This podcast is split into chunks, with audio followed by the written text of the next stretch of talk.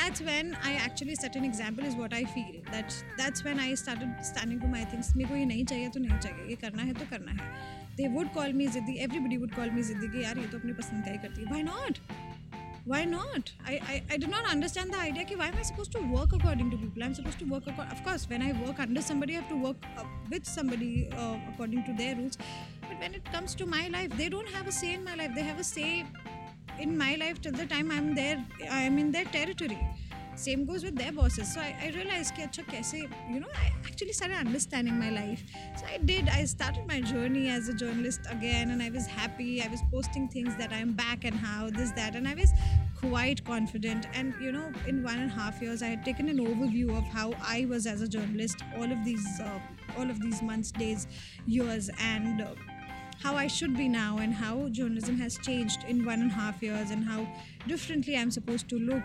Everything I worked on my look and I was I was a bit evolved. I, I wouldn't say I was a glamorous one. I bit evolved from my, what I was in my previous uh, stint with DNA. I worked there for eight months all alone because uh, कोई और journalist था ही नहीं.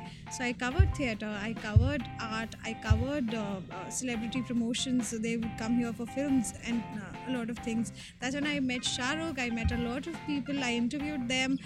So it was a very good exposure for me. I always wanted to do, always wanted to have a life like this. હાય હું છું શૃંગાર રૂગાણી અને ગુજરાતી લોકોની યાદગાર રાતોની અજાણી વાતો જાણવા સાંભળતા રહો અ નાઇટ બિફોર પોડકાસ્ટ